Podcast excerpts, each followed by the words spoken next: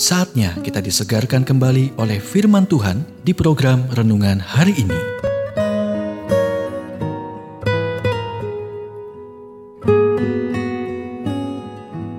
Renungan hari ini berjudul Obat Tuhan untuk Depresi bagian 3. Nats Alkitab 1 Raja-Raja 19 ayat 11. Keluarlah dan berdiri di atas gunung itu di hadapan Tuhan maka Tuhan lalu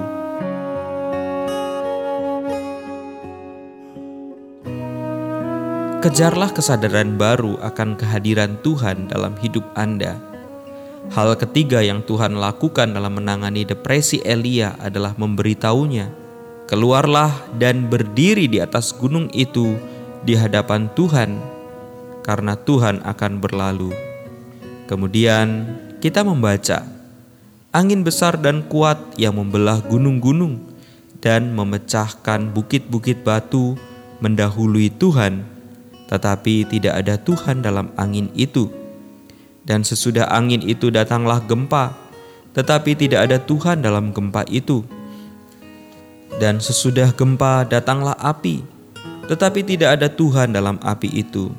Dan sesudah api itu datanglah bunyi angin sepoi-sepoi biasa Segera sesudah Elia mendengarnya, ia menyelubungi mukanya dengan jubahnya, lalu pergi keluar dan berdiri di pintu gua itu.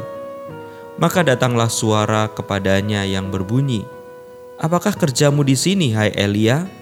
1 Raja-Raja 19 ayat 11 sampai 13. Hari itu Tuhan mengadakan pertunjukan yang mengesankan dengan angin, gempa bumi, dan api tetapi dia tidak berbicara kepada Elia melalui hal-hal besar ini. Yang benar-benar menarik perhatian Elia adalah suara kecil yang tenang, bisikan lembut.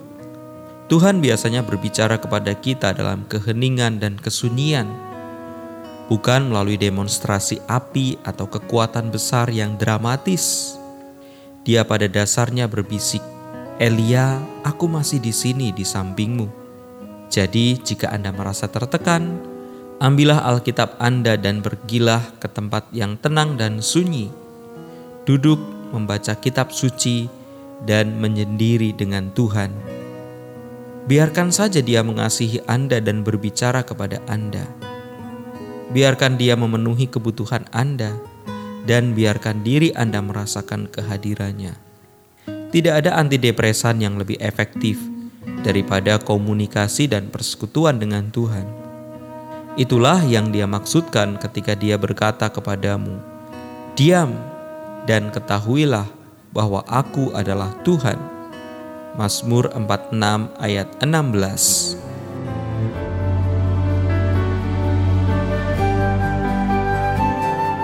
Kita telah mendengarkan renungan hari ini. Kiranya renungan hari ini terus mengarahkan kita mendekat kepada Sang Juru Selamat, serta menjadikan kita bertumbuh dan berakar di dalam Kristus.